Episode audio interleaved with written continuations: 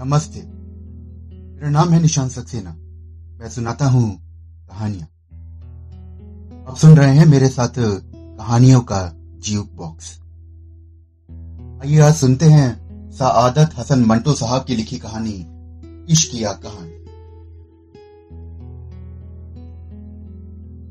मेरे मुतल्लिक आम लोगों की यह शिकायत है कि मैं इश्किया कहानी नहीं लिखता। मेरे अफसानों में चूँकि इश्क मोहब्बत की चाशनी नहीं है, इसलिए वो बिल्कुल सपाट होते हैं। मैं एक इश्किया कहानी लिख रहा हूँ, ताकि लोगों की यह शिकायत भी किसी हद तक दूर हो जाए। जमील का नाम अगर आपने पहले नहीं सुना है तो अब सुन लीजिए। उसका तारुफ मुख्तसर गौर पर कराए देता हूँ। मेरा लंगोटिया दोस्त था। हम इकट्ठे स्कूल में पढ़े और फिर कॉलेज में भी एक साथ ही दाखिल हो मैं एमए में फेल हो गया और वो पास हो गया। मैंने पढ़ाई छोड़ दी, मगर उसने जारी रखी। डबल एमए करके भगवान जाने कहाँ गायब हो गया। सिर्फ़ इतना सुनने में आया था कि उसने एक पाँच बच्चों वाली माँ से शादी कर ली थी और आबादान चला गया।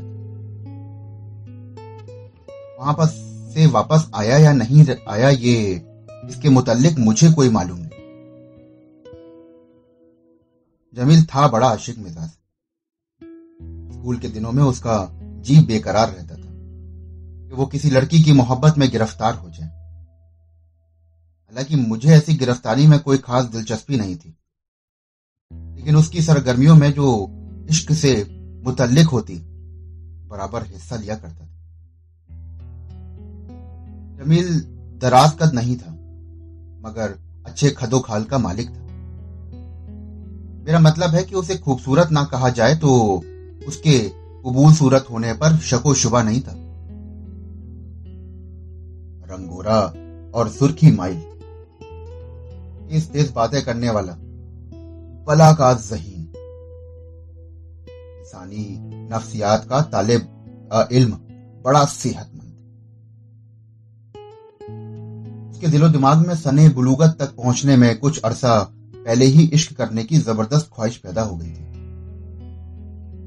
उसको गालिब के इस शेर का महफूम अच्छी तरह मालूम था। इश्क पर ज़ोर नहीं है। इश्क पर ज़ोर नहीं है। ये वो आतिश गालिब के लगाए ना लगे और बुझाए ना बुझे। मगर इसके बरक्स वो ये आग खुद अपनी माचिस से लगाना चाहता था। उसने इस कोशिश में कई माचिसें जलाई। मेरा मतलब है कि कई लड़कियों से इश्क में गिरफ़्तार हो जाने के लिए उसने नए सूट सिलवाए। बढ़िया से बढ़िया टाइया खरीदी। सैंड की सैकड़ों कीमती शीशियाँ इस्तेमाल की। अगर ये सूट, टाइया और सेंट उसके कोई मदद ना कर सके। मैं और वो दोनों शाम को कंपनी बाग का रुख करते खूब सजा होता था उसके कपड़ों से बेहतरीन खुशबू निकल रही होती। बाग की रविशों पर मुँह मुतद लड़कियाँ बदसूरत, खूबसूरत कबूल सूरत महवा खिराम होती थी। वो उनमें से किसी एक को अपने इश्क के लिए मुंतखब करने की कोशिश करता, मगर नाकाम रहता। एक दिन उसने मुझसे कहा आदत मैंने आखिरकार एक लड़की चुन ही ली है। खुदा की कसम, चंदे आफ्ताब है। कल सुबह सैर के लिए निकला। बहुत सी लड़कियाँ माई के साथ स्कूल जा रही थी। उनमें से एक बुरका पोश लड़की ने जो अपनी नकाब हटाई तो उसका चेहरा देखकर मेरी आँखें हीरा हो गई। क्या हुस्न जमाल था। मैंने वही फैसला कर लिया कि जमील, अब मजीद तगोदत छोड़ो। इस हसीना के इश्क में ही तुम्हें गिरफ़्तार होना है। और होना क्या है? तुम हो चुके हो। मैंने फैसला कर लिया है कि वो हर रोज सुबह उठकर मकान पर, जहाँ इस काफिर जमाल हसीना को देखा था, वहाँ मैं पहुँच जाया करूँगा। हालाँकि उसके लिए जहीन दिमाग ने बहुत से प्लान सोचे थे। एक जो दूसरों के मुकाबले में ज़्यादा काबिल अमल और जूद असर था, उसने मुझे बता दिया था। उसने हिसाब लगाकर सोचा था कि दस दिन मुतवातिर उस लड़की को एक ही मकाम पर खड़े खड़े देखने या घूमने से इतना मालूम हो जाएगा कि मतलब क्या है। मतलब कि वो चाहता क्या है।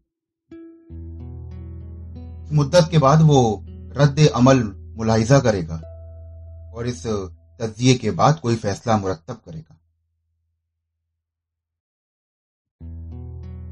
ये अगलब था कि लड़की उसका देखना घूरना पसंद ना करे। माई से या अपनी वालदेन से उसके गैर अखलाकी रवैये की शिकायत भी कर दे। और यह भी मुमकिन था कि वो राज़ी हो जाती। उसकी साबित कदमी उस पर इतना असर करती कि उसके साथ भागने को तैयार हो जाती। जमील के तमाम पहलुओं पर अच्छी तरह गौर कर लिया था। शायद ज़रूरत से ज़्यादा। इसलिए कि वो दूसरे राज रोज जब अलार्म बजने पर उठा तो उसने उस मकाम पर, जहाँ उस लड़की से उसकी पहली मर्तबा मुठभेड़ हुई थी, जाने का ख्याल तर्क कर दिया। उसने मुझसे कहा कि, सादत, मैंने ये सोचा है कि हो सकता है स्कूल में छुट्टी हो, क्योंकि जुमा है, और मालूम नहीं कि इस्लामी स्कूल में पढ़ती है या किसी गवर्नमेंट स्कूल में। फिर यह भी मुमकिन था कि अगर मैं उसे ज़्यादा शिद्दत से घूरता तो वो भरना जाती। इसके अलावा इस बात की क्या जमानत थी कि दस दिन के अंदर अंदर मुझे उसका रद्द अमल यकीनी तौर पर मालूम हो जाएगा और फ़र्ज़ मुहाल वो रजामंद हो जाती। मेरा मतलब है कि नहीं साजत, मेरा क्या मतलब मैंने कहा कि हमारा मतलब यही है कि तुम मुझसे मोहब्बत करते हो। जमील संजीदा हो गया। बोला, यार, मुझसे कभी ना कहा जाता। तुम सोचो, अगर ये सुनकर उसने मेरे मुँह पर थप्पड़ मार दिया तो? ज़्यादा से ज़्यादा मैं कह सकता हूँ कि, हुजूर, मोहब्बत करने का हक तो हर इंसान को हासिल है। मगर हो सकता है वो इस बात पर मेरे एक और थप्पड़ मार दे। तुम बकवास करते हो और कौन कहता है कि तुम इंसान हो?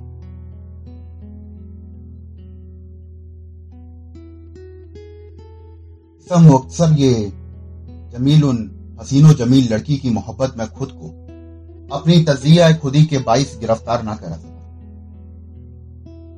अगर उसकी ख्वाहिश बदस्तूर मौजूद थी। एक और खूबरू लड़की उसकी तलाश करने वाली निगाहों के सामने आई। उसने फ़ौरन तहिया कर लिया कि उसे इश्क लड़ाना शुरू कर देगा। प्रवीण ने सोचा कि उसके खतों किताब से किताबत की जाए। चुनाचे उसने पहले खत के कई मुसवदे फाड़ने के बाद एक आखिरी इश्क मोहब्बत में शराब और तहरीर मुकम्मल की। तो मैं यहाँ मिनो वन नकल करता हूँ। जाने जमील अपने दिल की धड़कने सलाम के तौर पर पेश करता हूँ। हैरान ना होइएगा कि ये कौन है जो आपसे यूँ बेधड़क हम कलाम है। मैं अर्ज़ किए देता हूँ कल शाम को सवा छह बजे आ, नहीं नहीं नहीं छह बजकर ग्यारह मिनट पर। जब आप अमृत सिनेमा के सामने तांगे से उतरी तो मैंने आपको देखा। बस एक ही नज़र में उसने मुझे मशहूर कर लिया। आप अपनी सहेलियों के साथ पिक्चर देखने चली गई। और मैं बाहर खड़ा आपको अपनी तस्वुर की आँखों से मुख्तलिफ़ रूपों से देखता रहा। दो घंटे बाद जब आप बाहर निकली, फिर जियारत नसीब हुई। और मैं हमेशा हमेशा के लिए आपका गुलाम हूँ मेरी समझ में नहीं आता आपको मैं और क्या लिखूं। बस इतना पूछना चाहता हूँ कि क्या आप मेरी मोहब्बत को अपने हुस्न जमाल के शायान शान समझेंगी या नहीं? अगर आपने मुझे ठुकरा दिया तो मैं खुदकशी नहीं करूँगा। ज़िंदा रहूँगा। आपका दीदार होता रहे आपका हुस्न जमाल का परस्तार ज़मीन। ये खत उसने मेरे घर में एक खुशबूदार कागज़ पर अपनी तहरीर से मुंतकिल किया था। फाफा फूलदार और खुशबूदार था। इसको जमालियाती जौक ने पसंद नहीं किया था। चंद रोज के बाद ज़मीन मुझे मिला तो मालूम हुआ कि उसने ये खत उस लड़की तक नहीं पहुँचाया। अवलन इसलिए कि इश्क का आगाज़ खत से करना मुनासिब नहीं है। सानियन इसलिए कि इस खत की तहरीर बेरतब और बेअसर उसने खुद को लड़की सफ़र करके ये खत पढ़ा और उसको बहुत मजहका खेज मालूम। खालिसन इसलिए कि तफ्तीश करने के बाद उसको मालूम हुआ था कि ये लड़की तो हिंदू है। यह मरहला भी शुरू होने से पहले ही खत्म हो उसके घर मेरा आना जाना था। इसे कोई पर्दा वगैरह नहीं थी। हम घंटों बैठे पढ़ाई या गपबाजियों में मशगूल रहते। उसकी दो बहनें थी। छोटी छोटी उनमें बड़ी बचकाना किस्म की पुरलुत्फ बातें होती की मौसी की एक इंतहा दर्जे की सादा लौ लड़की अजरा थी। उम्र यही थी कुछ अठारह बरस। और हम दोनों उसका बहुत मज़ाक उड़ाया करते जमील की जब दूसरी कोशिश भी बार अवार साबित ना हुई तो वो दो महीनों तक खामोश रहा। इस दौरान मैं उसके इश्क में गिरफ़्तार होने की कोई नई कोशिश भी ना हुई। लेकिन इसके बाद उसको एक एकदम दौरा पड़ा और उसने एक हफ़्ते के अंदर अंदर पाँच छह लड़कियाँ अपने इश्क की बंदूक के निशाने के तौर पर मुंतखब कर ली नतीजा वही हाथ के तीन पात सिर्फ़ चार लड़कियों के मुतलिक उसने मुझे अपनी इश्किया मुहिम के बारे में इल्म की। हैरी ने जो उसकी दूर दराज की रिश्तेदार थी और अपनी माँ के ज़रिए उसने उसकी माँ तक ही अल्टीमेटम भिजवा दिया था कि अगर जमील ने उसको फिर बुरी नज़र से देखा तो उसके हक में अच्छा ना होगा। दूसरी देखने में चेचक के दागों वाली निकली। तीसरी की छठे सातवें रोज एक ईसाई कसाई से मंगनी हो गई। चौथी को जो उसने लंबा इश्किया खत लिखा तो वो उसकी मौसी की बेटी अजरा के हाथ आ मालूम नहीं किस तरह। पहले जमील उसका मज़ाक उड़ाया करता था और अब उसने मज़ाक उड़ाना शुरू कर दिया था। और इस कदर जमील का उसने मज़ाक उड़ाया कि उसकी नाक में तो दम हो गया। जमील ने मुझे बताया कि सादत, कि अजरा जिसे हम बेवकूफ़ की हद तक सादा लौ समझते थे, वो सख्त जालिम सब समझती है। अरे जिस लड़की को मैंने खत लिखा था और गलती से अपने मेज की दराज में रखकर यह सोचने में मशगूल था कि वो उसका क्या जवाब लिखेगी? कि कमबकत जाने कहाँ से ले उड़ी? और अब उसने मेरा नाटका बंद कर दिया। बाज औकात ऐसी तल्ख बातें करती है कि मुझे रुलाती है और खुद भी रोती है। मैं तो तंग आ गया हूँ सआदत मैं तो तंग आ गया हूँ। उससे बहुत ज़्यादा तंग आकर उसने अपने इश्क की मुहिम और तेज कर दी। अपनी बार से उसने चौदह लड़कियाँ चुनी। अगर अच्छी तरह गौर करने के बाद उनमें से भी सिर्फ़ एक ही बात रही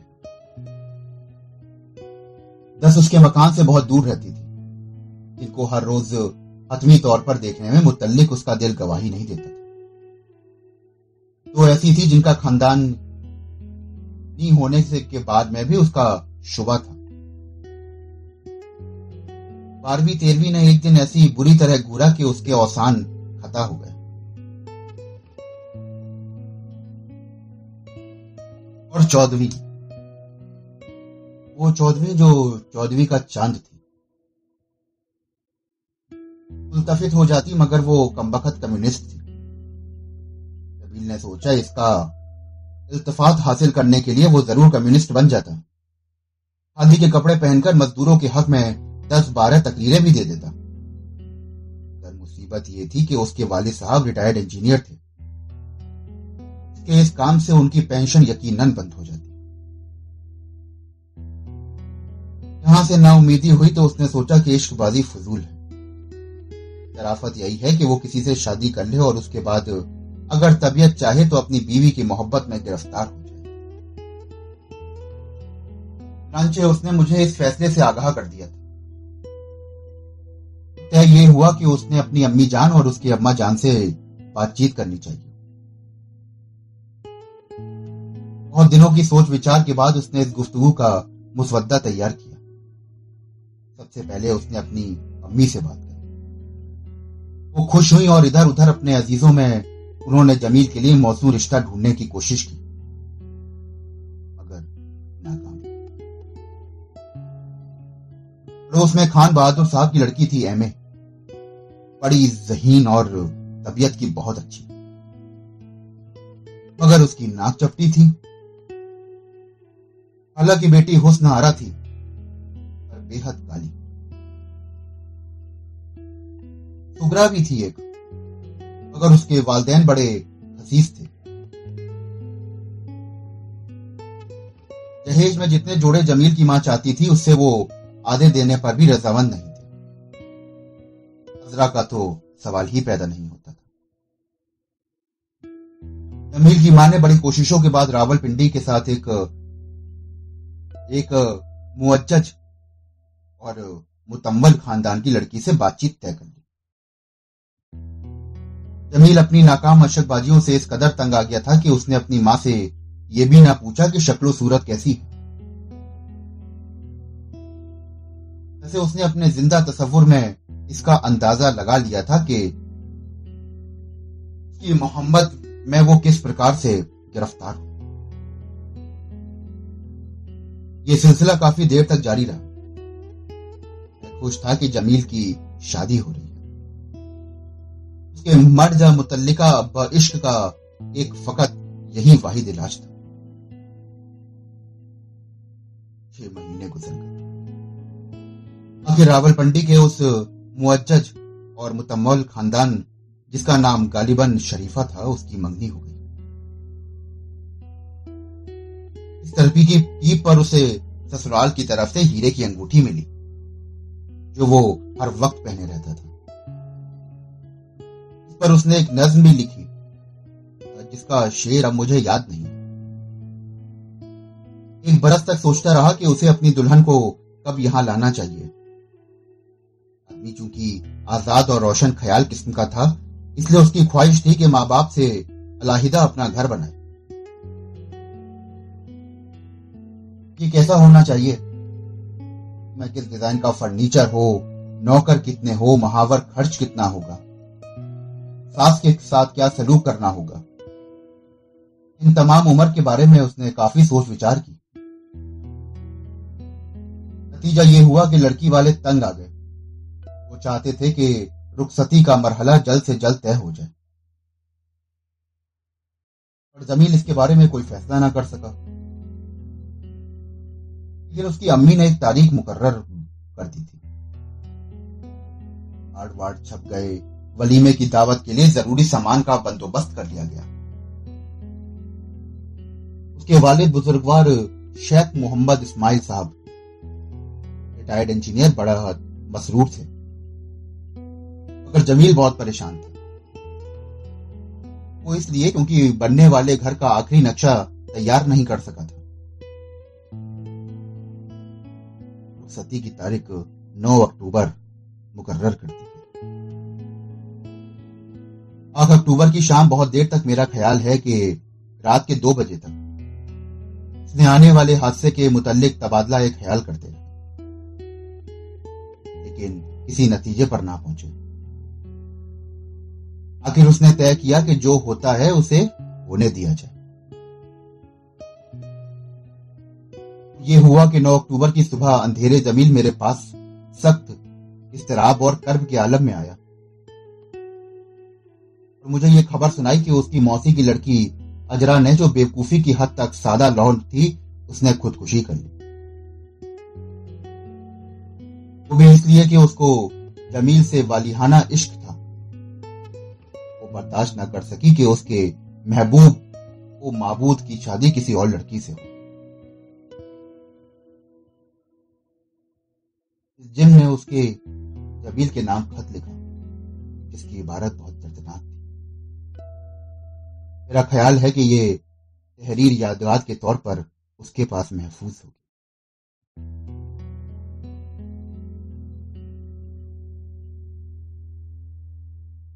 दोस्तों, अभी आप सुन रहे थे मेरे साथ कहानी इश्किया एक कहानी। जिसके लेखक थे सादत हसन मंटो जी, और आवाज़ थी निशान सक्सेना की। अगर आपको कहानियाँ सुनने का शौक है तो मेरे साथ जुड़े रहिए। मेरे चैनल को फॉलो करिए। मैं फिर मिलूँगा आपसे एक और कहानी के साथ। तक के लिए